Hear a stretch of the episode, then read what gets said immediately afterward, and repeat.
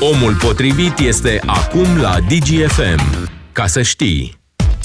Salutare oameni buni, suntem din nou împreună pe frecvențele DGFM. Începe o nouă ediție de Omul Potrivit, astăzi 24 martie, ziua în care, din păcate, se împlinește deja o lună de când Putin și Rusia au decis să invadeze Ucraina. O luptă crâncenă de apărare pe care o duce armata ucraineană, pe care o duc civilii de acolo, oameni simpli care au pus mâna pe armă și încearcă să-și apere teritoriu. Un stat suveran, un stat independent, atacat de un inamic, în fruntea căruia este un domn ce se visează, uh, nu știu cum să-i spun, uh, cel care va reunifica Uniunea Sovietică sau ce mai fi în mintea lui. Nimeni n-a putut până acum să explice cu adevărat de ce vrea Vladimir Putin să facă asta. Cert este că avem din păcate, mii de morți în rândul civililor. Avem foarte mulți militari care au căzut pe câmpul de luptă. Avem orașe devastate, cum este Mariupol, Harkov, cum uh, este Herson și multe alte locuri. Kievul sunt daune care vor rămâne în mintea unui popor pentru zeci de ani. Din păcate, oameni foarte, foarte mulți, nevinovați, foarte mulți copii, peste 120-130 de copii, zeci uh, de mii de familii care au luat repede ce au putut și au fugit din calea războiului în primele ore. S-au făcut între timp 10 milioane, spun estimările internaționale. 10 milioane de ucraineni au, și-au părăsit locuințele și aproape 4 milioane dintre ei au părăsit țara căutând adăpost până când acasă va fi din nou în siguranță. Cert este că Ucraina luptă, Ucraina rezistă și Ucraina încearcă să învingă acest agresor care nu se dă înlături aproape de la nimic. Nu mai există reguli de război acolo și grija mare, îngrijorarea mare acum este că Vladimir Putin nu va mai ține cont de nimic dacă vede că acest război pe care și-l imagina încheiat în două-trei zile se va prelungi. Se vorbea inclusiv despre amenințarea folosirii de arme chimice și biologice imagini atroce, un dezastru umanitar și lucruri pe care nu ne-am fi așteptat să le vedem în 2022 într-o Europa care își dorea pacea și prosperitatea. Dar un anume domn a avut o altă idee pentru bătrânul continent. Astăzi discutăm despre o lună de război dus de Rusia în Ucraina, despre consecințele lui. Alături de mine în studio este domnul Paun Rohovei, însărcinatul cu afacere al Ucrainei la București. Bună ziua! Mulțumesc pentru că suntem astăzi împreună. Vă salut și salut pe toți ascultătorii dumneavoastră. Cu toții ne-am fi dorit ca întâlnirea noastră să fie sub alte auspicii, să vorbim despre alte lucruri, uh, în vremuri pe care nu ne le-am fi imaginat acum o lună și o zi, de exemplu. Erau îngrijorări, toată lumea se gândea că se va întâmpla, dar am spus până în ultima clipă că nu va face asta, că nu va trece cu soldații peste graniță. Și iată că de o lună Ucraina este pe buzele întregii planete, fie că oamenii ajută direct, indirect, fie că au condamnat această agresiune, cert este că se vorbește despre Ucraina, din păcate, și se vorbește în pierderi foarte mari pe care țara dumneavoastră le are.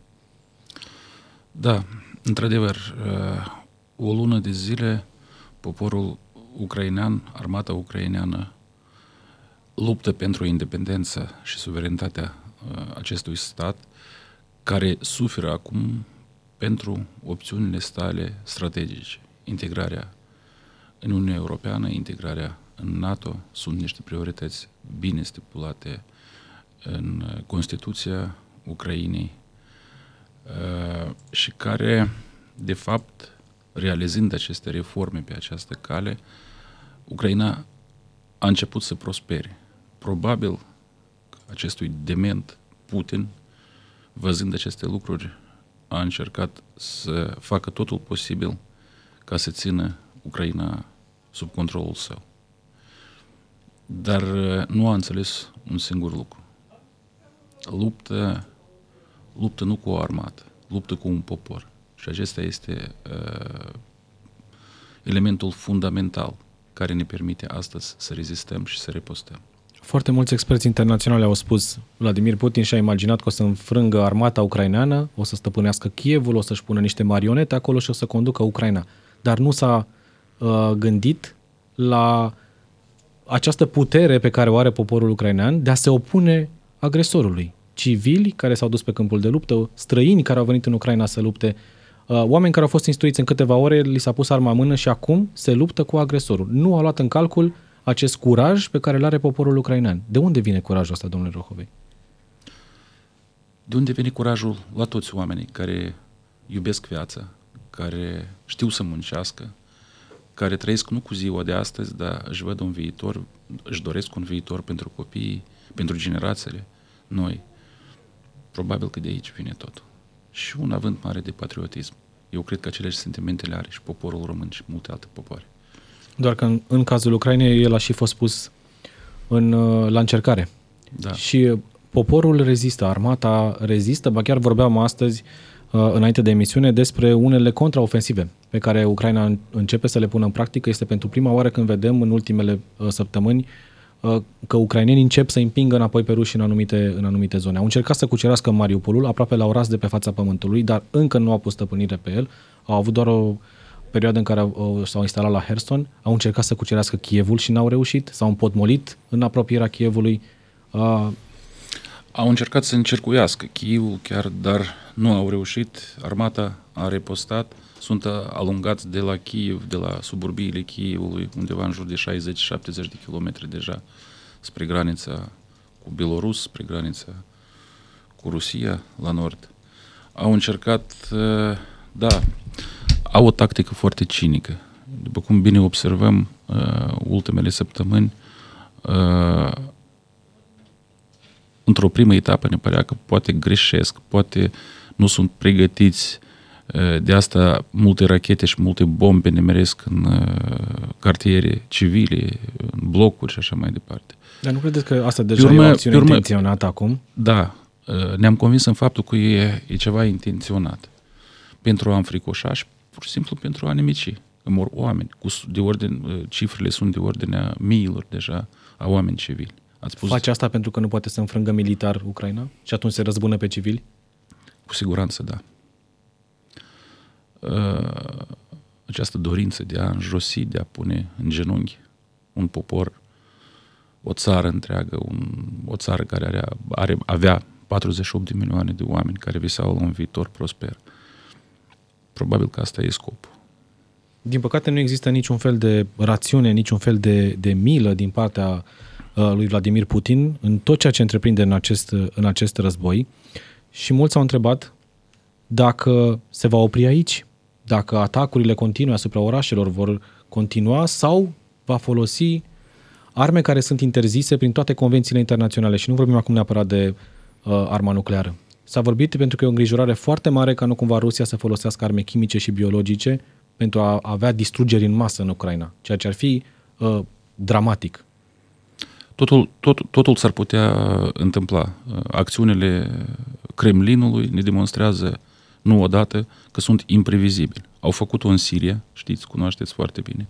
Nu exclus acest fapt că poate se întâmpla și pe teritoriul, uh, pe teritoriul Ucrainei.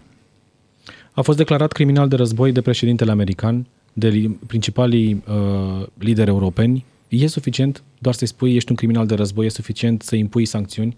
Putin nu odată a demonstrat pe parcursul istoriei aflării sale la putere. E un tip de dictator care se oprește numai atunci când va fi oprit. Toți acești pași care sunt întreprinși de comunitatea internațională, de partenerii, de uh, țările prietene Ucrainei sunt direcționate spre a asigura acele condiții de a fi stopat. Probabil că la etapa actuală încă nu e suficient. Și cine îl poate opri? Toată lumea se întreabă asta. Cine îl poate opri pe Vladimir Putin? Cineva din exterior? Poate chiar cineva din interior? Pentru că pe surse vin informații că se încearcă o lovitură de stat în, în Rusia, dar e foarte dificil de pus asta în practică. Uitați-vă, eu totuși cred în faptul că va fi oprit de poporul ucrainean împreună cu partenerii și aliații săi. E, e un ajutor care a venit din exterior, chiar dacă da. n-a fost direct. Niciun militar NATO, de exemplu, nu poate să intre în Ucraina în acest moment, pentru că asta nu însemna un conflict direct, spun toți uh, șefii NATO și șefii uh, liderii europeni, între NATO și Rusia. De fapt, Ucraina poartă un război cu Federația Rusă nu de, de acest an, din 2014 și cunoașteți foarte bine. Invazia, prima invazie a fost în Crimea, pe urmă a urmat uh, Donetskul și Luganskul. Uh, într-adevăr, armata ucraineană a avut o mare posibilitate de a, de a fi instruită la standardele NATO, de a fi pregătită, de a fi în, în armată. Uh, aproape de standardele NATO. Și toți țările prietene, țările parteneri ale Ucrainei au demonstrat solidaritate nu numai prin, prin declarații sau prin rezoluții. Într-adevăr, am primit foarte mult armament performant. Soldații, ofițerii au fost instruiți și pregătiți de instructori. Deci, practic, comunitatea internațională, NATO, Uniunea Europeană ne-a ajutat să obținem un rezultat foarte bun în ceea ce privește o armată bine coordonată și instruită. La ora la care noi vorbim are loc un summit extraordinar al NATO la Bruxelles, urmează apoi o, o reuniune similară la nivelul Uniunii Europene și o întâlnire a grupului G7. Președintele Volodymyr Zelensky s-a adresat deja la summitul NATO, urmează să se adreseze și liderilor europeni. Știu că de multe ori în ultima perioadă a cerut ajutor, a cerut inclusiv acea zonă de interdicție aeriană, dar liderii NATO au spus nu, asta ar însemna uh, alte lucruri și nu putem să facem asta acum.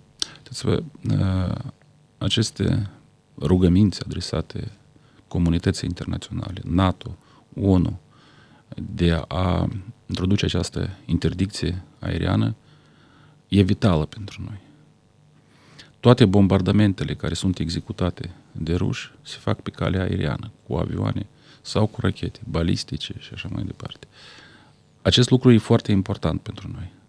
Noi înțelegem foarte bine poziția NATO, poziția unor lideri ale țărilor NATO.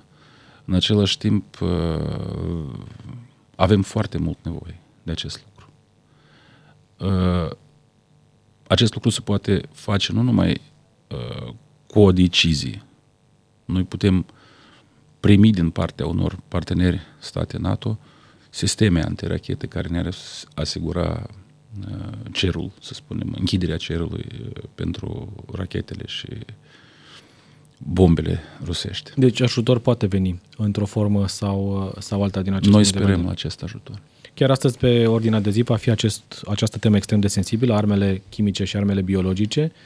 NATO pregătește un răspuns dacă cumva, domnule ferește, asta se va întâmpla și vorbeau uh, experții militari despre faptul că poate fi o rezoluție în care NATO să spună dacă Rusia folosește astfel de arme, atunci se poate considera o agresiune și uh, retorica, uh, contextul războiului se schimbă. A spus-o și Joe Biden, dacă se întâmplă asta, vorbim deja despre un cu totul alt război. Să sperăm că nu se va ajunge acolo. Am văzut atât de multe uh, imagini cu bombardamentele din Ucraina, cu oamenii care fug peste graniță, cu familiile destrămate, încât e, e, e greu să duci o lună de astfel de imagini, chiar și dacă ești o țară vecină. Uh, cum vedeți ajutorul pe care Ucraina l-a primit dincolo de granițele sale? Da. În afară de ajutorul care îl primim pe linia militară, un mare ajutor l-am primit de la toți partenerii noștri și aici aș vrea să menționez anume România, că e un stat vecin care a creat toate condițiile pentru ca acești oameni care fug de război să-și primească un adăpost temporar pe teritoriul României. Pe această cale aș aduce sincere mulțumiri guvernului României, parlamentarilor, dar cel mai mare mulțumesc vreau să-l duc societății civile din România, că au demonstrat uh, a, e o demonstrație de solidaritate și de susținere fără precedent. Era nevoie. Oricine poate să facă asta, o poate face în continuare, poate sprijini oamenii care încearcă să găsească adăpost aici pe perioada războiului. De ce credeți, domnule Rohovei, că își dorește atât de tare Vladimir Putin, o spunea și Pescov, purtătorul de cuvânt al Kremlinului, într-un dialog la CNN acum două zile, ca Ucraina să nu adere la NATO, să nu adere la Uniunea Europeană și vorbea uh, Dimitri Pescov despre o antirusie care a fost creată de Occident în Ucraina în ultimele decenii. Și spunea înfierat, uh, Moscova a încercat să vă explice, să vă spunem decenii la rând că nu e ok ce se întâmplă în Ucraina. Că nu vrem să, cre- să creați voi Occidentul acolo antirusie. De, de ce vede Ucraina ca pe o antirusie? Uitați-vă, uh, în Rusia s-a instalat o dictatură clasică foarte cruntă. Uh, populația e limitată în drepturi. Probabil cei de la Kremlin nu le convine să vadă un stat vecin prosper, democrat, liber și bine dezvoltat. Asta e una dintre pricinele. Uh, o altă pricină, probabil, care niște idei de mente de a restabili acel imperiu mare rus care a fost să controleze toate zonele uh, apropiate. Și aici, atenție, uh, declarațiile lui, probabil de cunoașteți, anterioare, când a cerut de la NATO să întoarcă la 1997. Din acest moment... NATO să plece din România, da. să plece din Bulgaria, să plece din Polonia, din Ungaria. Deci, din acest moment, uh, când vorbim de Ucraina, aici e vorba nu numai de securitatea Ucrainei, dar securitatea și stabilitatea a un număr mare de țări care se află în această zonă. Cât timp mai poate rezista Ucraina? Dacă acest război devine unul de durată? Pentru că inițial Putin credea că în 72 de ore o să cadă Kiev, o să pur și simplu o să mărșăluiască prin Ucraina. Iată că nu se întâmplă asta, pentru că oamenii au această uh, determinare, acest patriotism și această rezistență, la sunt, care nici nu se aștepta. Sunt convins că vom rezista. Cu ajutorul partenerilor și aliaților vom rezista și vom face totul posibil să-l oprim. Am văzut foarte multe declarații ale președintelui Zelenski, cel care aproape zilnic s-a adresat poporului ucrainean, s-a adresat poporului rus, a vorbit cu toate uh, parlamentele uh, marilor țări, a vorbit în Congresul American, astăzi în fața NATO. De fiecare dată a avut cât un mesaj țintit pentru un anume grup de ascultători. Că e vorba de diplomați, că e vorba de ucrainienii care luptă pe front, că e vorba de cei care au plecat din țară, că e vorba de rușii care, despre care se spune că mulți nu știu ce se întâmplă în Ucraina. Credeți în asta, că nu știu rușii ce se întâmplă în Ucraina? Cu siguranță nu știu toți. Deci mașinăria, mașinăria lor de propagandă, televiziunile, uh, radio controlate de stat, totul uh, de multe ori uh, mă uit ca să văd, ca să știu despre ce e vorba. Totul ce e prezentat acolo e prezentat ca o luptă a poporului rus, a armatei ruse împotriva unor națiști, împotriva unui regim fa- fascist necând la faptul că, practic, ceea ce fac ei e mai groaznic decât ceea ce facea Hitler în secolul trecut, la începutul secolului trecut. Știi că vorbea la început de demilitarizarea și denazificarea Ucrainei. Cum, da, Doamne, asta a fost, a ajuns asta la denazificare? A fost, da, a fost sloganul lui și pretextul folosit, un pretext, să spunem, nerușinat, folosit de el pentru a începe această invazie. De fapt, de fapt, planurile și intențiile lui a fost de a nemici un popor. Pentru a nu îi permite să prospere, nu îi permite să dezvolte, să trăiască liber și în democrație. Țin minte atunci când anunța că dă startul acestei atrocități, spunea vrem să ajutăm poporul ucrainean să devină unul independent, liber, să-și aleagă viitorul. Păi, Ucraina a făcut asta. A făcut asta. N-a făcut asta deja? Și nu are niciun stat un drept de a ne dicta ce priorități să avem sau ce dorințe să avem. Statul ucrainean și-a făcut alegere. Și a făcut, care evident nu-i convine. E vinovat el că statul ucrainean și poporul ucrainean nu a, și-a ales opțiunea, altă opțiune, adică opțiunea spre est. Au fost mai multe runde de negocieri. Cele mai înalte între miniștrii de externe au fost discuții între miniștrii apărării sau ajuncților. De fiecare dată ce s-a putut obține maximum a fost uh, organizarea unor coridoare umane, în așa fel încât civilii să poată fi evacuați, dar nici măcar de asta n-a ținut cont. Rusia a bombardat inclusiv coridoarele umanitare și oamenii au murit încercând să părăsească marile orașe. Și mulți s-au uh, discutat despre la ce poate duce această rundă de negocieri de pace și în ce condiții ar trebui Ucraina să accepte o pace cu Rusia. Condițiile care, precondițiile care le pun ei nu sunt acceptabile. acceptabile. Ei merg pe același, aceeași retorică.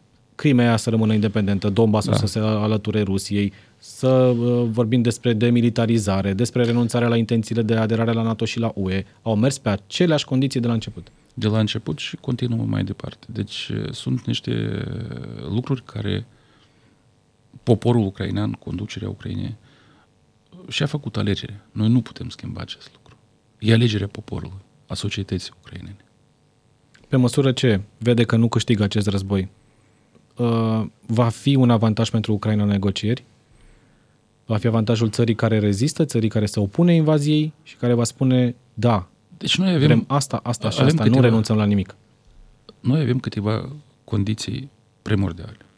Încetarea focului, retragerea armatei uh, și restabilirea integrității teritoriale și suveranității Ucrainei. Sunt niște condiții, niște principii care se bazează pe care se bazează orice stat din lume. Noi nu cerem absolut, noi nu cerem teritorii, nu cerem preferință, vrem pace vrem condiții pentru dezvoltare și vrem prosperitate.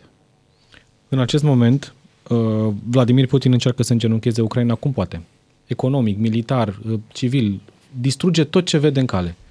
Va dura foarte, foarte mult până când Ucraina va putea fi reconstruită. O spunea și președintele Zelenski, o să învingem, o să câștigăm războiul ăsta și apoi avem mult de, multă muncă. Trebuie să reconstruim da, Ucraina. Vom avea foarte mult, foarte multă muncă. Vom pierde multă energie, dar vom restabili. Va fi reconstruită Ucraina așa cum era înainte? Sau da. chiar mai prosperă? Va fi și mai frumos. Mă bucur că sunteți optimist din acest punct de vedere și cred că cei care cred în cauza asta ar trebui să, să pună umărul atunci când se va putea.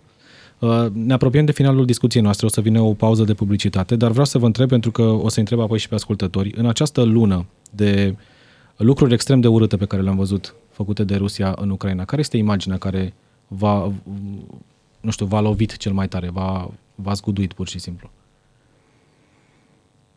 Multe imagini, mai multe sunt, din, mai ales din Mariupol. Tragerea în copii. Nu știu, probabil că cunoașteți. A fost un microbus cu copii care s-a făcut o încercare de a evacua din Mariupol. În jur de 20 de copii au fost împușcați. Ceva ce este absolut de, de neacceptat pentru uh, lumea civilizată în care trăim. Paul Rohovei, mulțumesc tare mult pentru că ați fost astăzi alături de noi. Uh, eu sper din suflet ca acest conflict să se încheie cât mai repede și binele să învingă până la urmă, pentru că asta ne dorim cu toți. Mulțumesc mult! Vă mulțumesc și eu! Luăm o foarte scurtă pauză de publicitate, revenim apoi cu partea a doua emisiunii și intrăm în direct și cu voi. Asculți Omul Potrivit cu Adrian Cojocaru la DGFM, ca să știi. Suntem din nou împreună pe frecvențele DGFM, partea a doua a emisiunii. Am discutat în prima parte cu Paun Rohovei, însărcinatul cu afacerea al Ucrainei în România, la București. Am văzut ce înseamnă prima lună de război din punct de vedere al ucrainenilor. Acum vorbim și cu voi, inclusiv la 031402929, despre această primă lună de dezastru total, de dezastru umanitar, de atrocități, de lucruri pe care nu ni le imaginam posibile în mileniul 3, în secolul 21, dar pe care un om le-a decis pur și simplu, pentru că așa a vrut el să atace un stat suveran, independent și care nu avea nicio intenție agresivă asupra țării sale. Vorbim de, evident, de Vladimir Putin. Foarte multe imagini au venit pe rețele socializare, în mass media, le-ați văzut, sunt sigur, atrocități inimaginabile, cel puțin pentru această uh, perioadă pe care noi o traversăm și în care credeam cu toții că vorbim despre pace, despre prosperitate, despre revenirea după 2 ani mai dificili.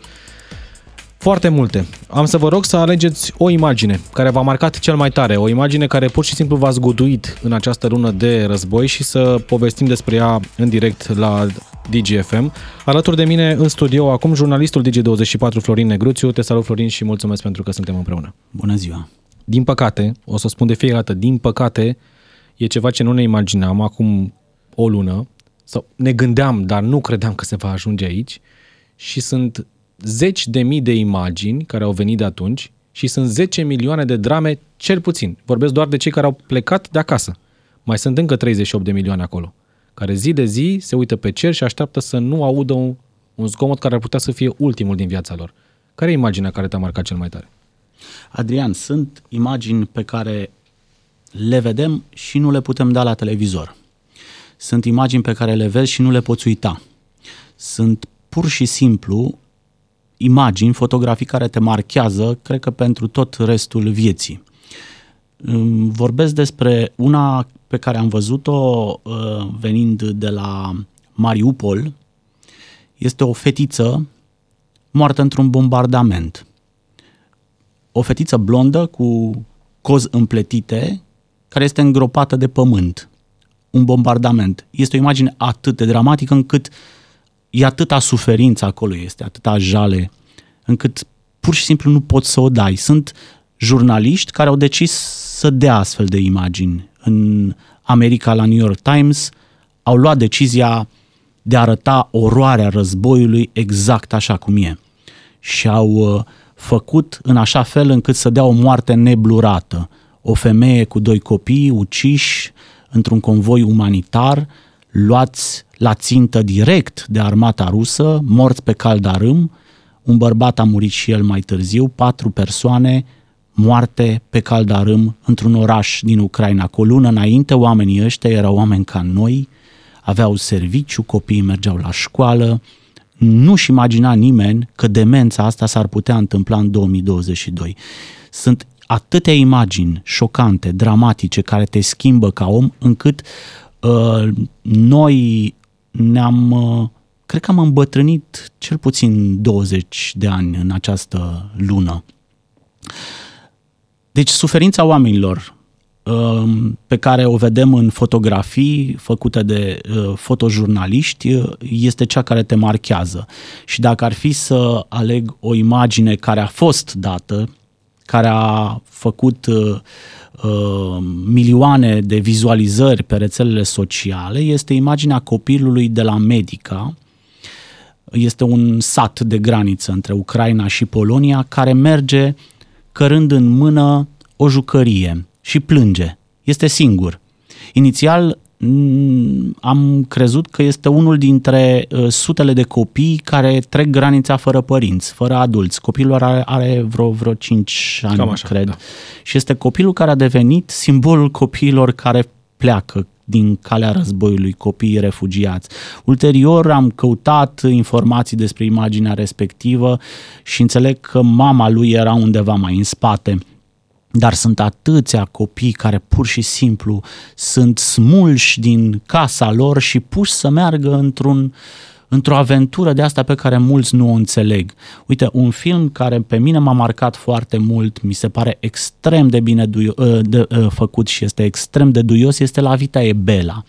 Și m-a marcat acolo ă, felul în care adulții încercau tatăl, da, Roberto Benini, interpretat de actorul Roberto Benini, încerca să protejeze inocența copilului în al doilea război mondial, să nu-i arate oroarea lagărului de concentrare și îi spunea că totul este un joc, știi? Și mă gândesc că foarte mulți părinți ucraineni le spun copiilor că pleacă într-o călătorie, într-o excursie, că pleacă să se distreze, nu știu, undeva, o să avem o aventură extraordinară pentru a scuti copiii aceștia de și mai multă suferință. Îți dai seama câtă dramă este acolo. Deci, dacă ar fi să aleg o imagine dintre miile de imagini pe care le-am văzut în această lună, este imaginea copilului care cară o jucărie pe un drum lung la granița dintre țara lui și o altă țară care îl primește. Eu nu pot să mă desprind de două imagini în care sunt tot copii. E o imagine a acelui tată care și-a la revedere de la fetița lui pe peronul unei gări, în momentul în care își trimite familia din Ucraina, chiar în primele zile. În primele zile, este imaginea din primele zile, da. Și mă gândesc ce poate să fie în sufletul părintelui ăluia, care știe că e posibil să nu-și mai vadă niciodată familia și plângea fetița aia atât de tare, iar tatăl mi se pare că plângea și mai tare. Asta e o imagine. Și a doua am povestit-o și un pic mai devreme, la Mariupol, după ce maternitatea a fost bombardată, femeile însărcinate au fost coborâte într-un subsol improvizat acolo, sală de naștere. Iar jurnaliștii de la Channel 4 erau, filmau un reportaj acolo, în momentul în care o mamă naște un, un bebeluș, bebelușul nu respiră în primele clipe, medicii încearcă să-l readucă la viață, reușesc asta, trage prima gură de aer și începe să plângă.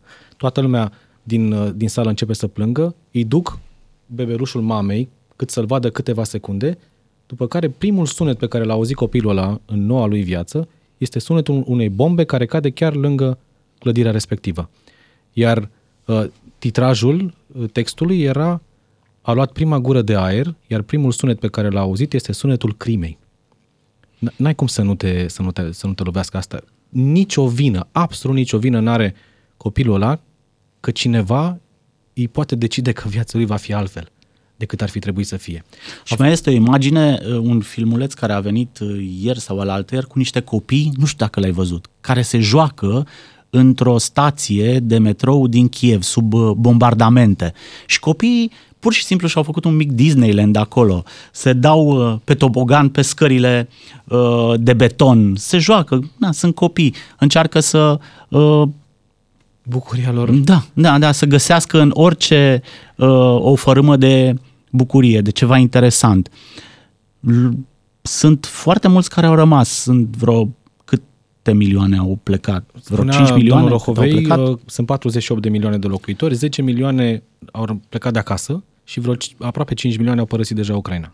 Deci a rămas încă foarte multă lume în Ucraina și sunt, nu sunt doar bărbați, sunt femei, sunt bătrâni, sunt copii. Gândește că majoritatea au plecat din zonele bombardate, deci din sud și din est, spre vestul, și spre vest, da. spre vestul Crezând că e Ucrainei. mai, mai liniște acolo, De dar și pildă, acolo la, au atacat. la Liov uh, sunt foarte mulți ucraineni care uh, s-au refugiat acolo.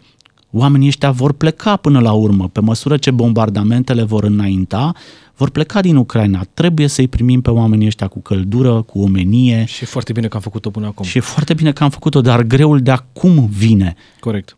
Pentru că vor fi din ce în ce mai mulți oameni care vor pleca. Uh, Florin, îl avem alături de noi pe Alexandru din Sibiu. Uh, salutare, Alexandru, mulțumim pentru că suntem în direct Bună astăzi. ziua! Vă ascultăm. Bună ziua. Care e imaginea adică, mă care... rog, nu, nu mai bună nu este. Da. Uh, din păcate, imaginea care m-a șocat și probabil mă va șoca pentru tot restul vieții, în calitate de părinte al unei fetițe superbe, este cea a unei fetițe intubate uh, într-un spital, lângă un geam generos pe care ar fi trebuit să intre lumina soarelui. De fapt, se vede cum încearcă să pătrundă câteva raze de lumină. Din păcate, geamul respectiv este uh, acoperit de saci de nisip, saci albi, și de cartoane, deci probabil în, în așteptarea unui uh, atac. Și, din păcate, uh, asta era un mic filmuleț cu o primă zi, că- sau cred că primele zile ale bombardamentelor, cu o secție de terapie intensivă, dacă nu mă știu, cred că din orașul Dniepră, um, um, cu uh, copilașii nou-născuți care erau practic la secția de terapie intensivă, mutați într-un bunker subteran. Um, de aceea, vă rog să mă iertați și sper să, să nu vă supărați pe mine. Nu sunt expert, dar dacă se poate, când se discută despre astfel de lucruri, nu mai puneți jingle-ul acela, vă rog frumos. Haideți să lăsăm pentru emisiuni mai vesele, pentru când se va termina războiul.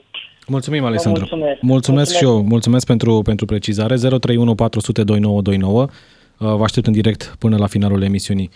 Dincoace de graniță, de granița Ucrainei cu Rusia, uh, a, a venit o altă imagine, Florin. O imagine uh, tot a ultimei luni, cu un domn îmbrăcat într-o geacă de 12.000 de euro, Ah, cu lumini de reflectoare, aplauze, uh, fanfaronadă, vreo 100-200 de mii de oameni în jurul lui, care vorbea fără nicio grimasă despre intențiile lui uh, de chirurg. m-am speriat când mi-ai spus domn. Acesta este Vladimir Vladimirovici Putin, ucigașul de copii. Criminalul de război. ucigașul de copii. Acest celerat omoară Otova copii în Ucraina. Este un adevăr atât de dureros pe care sper să-l vadă și mamele din Rusia. Pentru că la un moment dat, după ce toată oroarea asta se va fi terminat, după ce Occidentul va organiza un tribunal de război, un tribunal de la Nuremberg și toți criminalii de război își vor primi pedepsele, Rusia va trebui să treacă printr-un proces de deputinizare.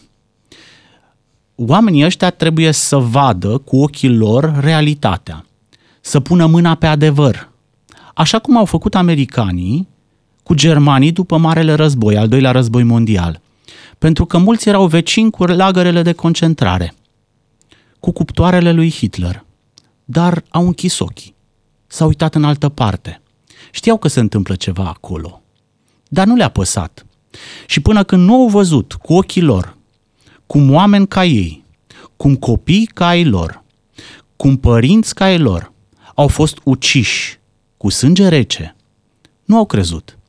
Și germanii au trăit decenii de-a rândul cu această culpă criminală, că au închis ochii și l-au lăsat pe Hitler să omoare milioane de oameni.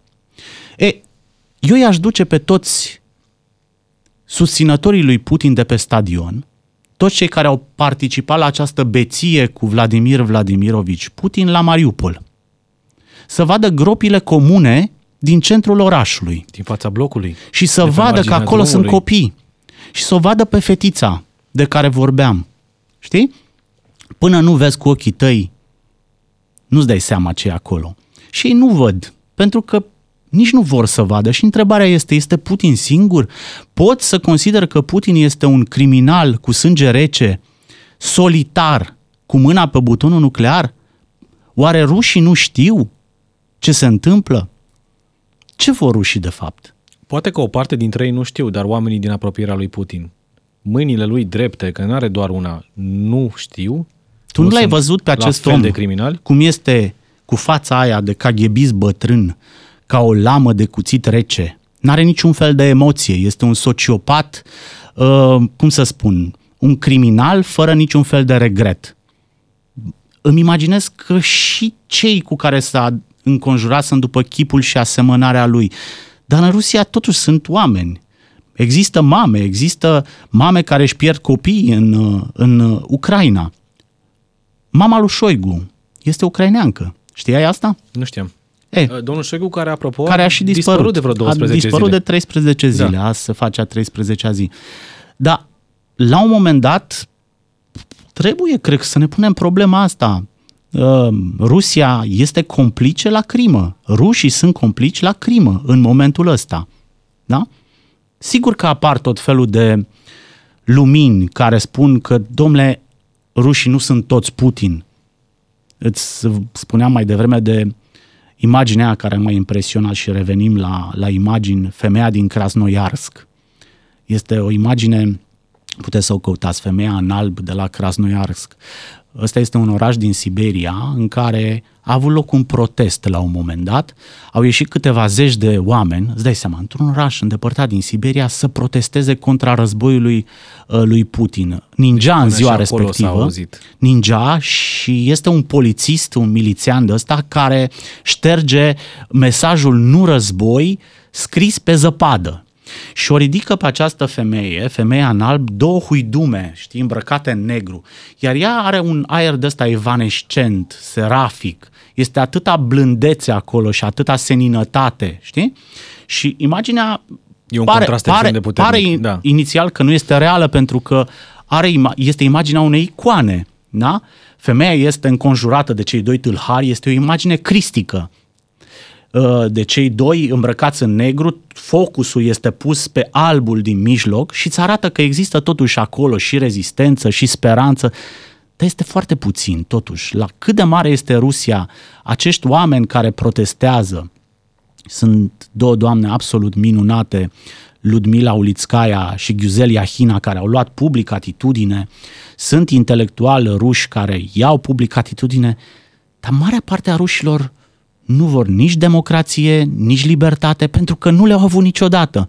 Și nici nu știu că, nu le, tre- că le trebuie așa ceva. Da? În Rusia a fost, de-a lungul timpului, tot un soi de dictatură. Fie că am avut dictatori sângeroși, fie că am avut dictatori mai blânzi. Întrebam pe cineva care se pricepe mai bine decât noi la spațiul uh, rusesc dacă uh, dictatura lui Putin este uh, dictatura lui Ceaușescu și dacă rușii sunt ca românii în uh, uh, decembrie 1989. Și mi-a spus că nici vorbă de așa ceva. Da? Uh, în momentul ăsta, dacă te uiți pe sondajele de opinie, mă rog, nu le dăm mare crezare, da. pentru că în orice dictatură oamenii și iubesc dictatorul. Dacă în Republica Socialistă România, în noiembrie 1989, ai fi întrebat cine este cel mai iubit fiu al poporului, 99% ți-ar fi răspuns că Nicolae Ceaușescu. O lună mai târziu, uh, românii l-au împușcat pe uh, Ceaușescu. Da, uite, în România uh, libertatea, că s-a strigat libertate în decembrie 1989, libertate, democrație, însemna să nu ne mai fie foame, să nu ne mai fie frig, să nu ne mai fie întuneric. Mă întreb, oare rușii vor libertate și democrație în felul ăsta? Sau sunt obișnuiți să îndure? Bună întrebare. Mai e o imagine, o, o imagine care s-a tot repetat în diverse ipostaze și o imagine care l-a transformat pe președintele ucrainean într-o, într-un lider așa cum spun foarte mulți. Un lider al Ucrainei, un lider care îi încurajează pe soldați, deopotrivă și pe civili, să ia arma în mână și să-și apere teritoriul. Volodymyr Zelensky. În prima zi, cred că l-am văzut la costum și cravată, după care a îmbrăcat un tricou, așa cum ai și tu, uh, cu tentă militară, culorile specifice, l-am văzut în bunker, l-am văzut pe străzi, l-am văzut arătându-le rușilor că sunt în continuare în birou, n-am plecat, n-am fugit din țară și îl vedem aproape zi de zi adresându-se liderilor mondiali. Astăzi va vorbi de două ori, odată cu șefii NATO, odată cu liderii europeni. Și face asta zi de zi. Și un domn scorțos zicea, american, domnule, n-a găsit el un costum să-și pună în momentul în care a vorbit cu Congresul American, chiar Asta așa conta? lipsă, lipsă de respect, păi nu conta, sigur că nu conta, pentru că americanii ne-au dat Hollywood-ul, iar la Hollywood se luptă binele cu răul și binii îi învinge. Aproape întotdeauna, da. Uh, Volodymyr Zelensky ne dă o poveste, ne dă o poveste în care avem acțiune, eroi exemplari, întunericul se bate cu lumina și întunericul nu o poate cuprinde, ne ducem iarăși la Evanghelie. Um, deci mesajele sunt foarte bine alese, foarte bine țintite. În discursul lui Zelenski nu este niciun cuvânt în plus. La fiecare audiență dă amprenta locală. Americanilor le-a vorbit despre lucrurile pe care le știu, le cunosc, interesează. Uh, le-a cum ar fi ca le-a zis de Pearl da, Harbor. Dar cum ar fi ca un erou al rezistenței să vină îmbrăcat la costum, cum ești tu acum, nu? Într-un Kiev bombardat, înconjurat din toate părțile de uh, întuneric, de armata invadatoare, nu poți să apar decât... Nu mai ești credibil. Exact. Te uiți la Vitali Klitschko, da? Uh, sportiv de renume mondial, uh-huh. primar al Kievului, și îl vezi pe el și pe Vladimir, îi vezi în haină militară, îi vezi cu vest antiglonț, cu casca în cap și cu arma în mână. Este... Cum era dacă Vitali Klitschko stătea încă în biroul lui de la primărie și spunea să plece rușii din Kiev? Este primul război uh, pe care o parte îl câștigă cu un smartphone. Ucraina are de partea ei o armă mult mai puternică decât toate javelinele și bairactarele are smartphone, uh, smartphone-ul. Milioane de oameni de pe planeta asta, miliarde de oameni de pe planeta asta folosesc uh, smartphone-ul pentru selfie-uri mai mult sau mai puțin inutile. Da. Cele forța, mai multe, să recunoaștem, sunt inutile. Forța lui Zelensky este cuvântul. În fiecare zi se filmează. De ce se filmează? Pentru că filmele astea mobilizează. El este în momentul ăsta capul rezistenței ucrainene. Și chiar dacă prin absurd a reușit Putin să-și trimită cecenii, să-l elimine, să-l omoare, să-l scoată din peisaj, n-ar face nimic, ar deveni un martir. Gândește că forța acestui război este dată în primul rând de propagandă. Propagandă în sensul strict al termenului. Știi? El are o nuanță peiorativă, dar comunicarea de război este în mod clar câștigată de Volodymyr Zelensky, care folosește tehnologia secolului 21, folosește uh, camera cu uh, smartphone-ul, folosește rețelele sociale, comunicarea este la un alt nivel. Pe partea cealaltă l-ai pe uh, Vladimir Putin, un dictator de secol XIX, ai văzut imaginea aia cu el la biroul ăla mic, cu trei telefoane cu fir nu? Deci ăsta este un om care nu folosește tehnologie, care nu are niciun fel de uh, contact cu lumea în care trăim. Cred că și războiul și l-a imaginat a fi un război de secol XIX-20, în timp ce suntem totuși în secolul 21. Nu s-a gândit că Elon Musk, de exemplu, va trimite rețeaua Starlink deasupra Ucrainei să asigure internet uh, după ce domnul Putin a decis să taie comunicațiile Și armata clasice. lui arată totuși ca o armată sovietică, uh, ca armata Uniunii Sovietice pe care imagine. au trimis-o în, în, în Afganistan. Uite că da? mai avem un minut. Asta e alt, altă imagine. Mm. Ne-a uh, bombardat cu imagini în Piața Roșie, cu defilări. Am crezut că Rusia are, domne, o să nimicească jumătate de planetă. Când colo când colo are mari probleme, deci răz, războiul, războiul merge foarte prost pentru ruși să cred că o știe și uh, Putin, de a și dispărut Șoigu și Gerasimov, de au dispărut din peisaj, pentru că trebuie să găsească un țap ispășitor. Um, armata este demoralizată, soldații ruși au moralul la pământ, a, avioanele lui cad ca muștele, uh, au lipsă de combustibil și mașinăria lui de război dă rateuri după rateuri.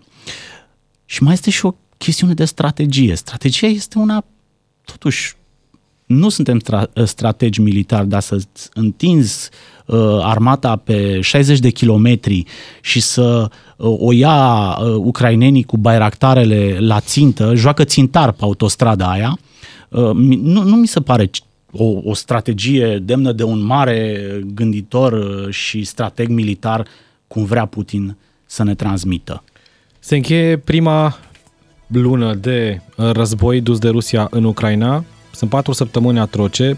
Ne dorim cu toții ca acest conflict să se încheie cât mai repede și să nu mai moară oameni nevinovați din ordinul unui singur domn, să nu mai rostim numele. Vă mulțumesc, aveți grijă de voi, ne reauzim mâine. Iancu Guda vine în studio, vorbim despre investiții financiare pe final de săptămână, pentru că ne uităm un pic și la ce se întâmplă în România. Știrile DGFM, ne reauzim mâine. Ascultă omul potrivit și mâine la DGFM.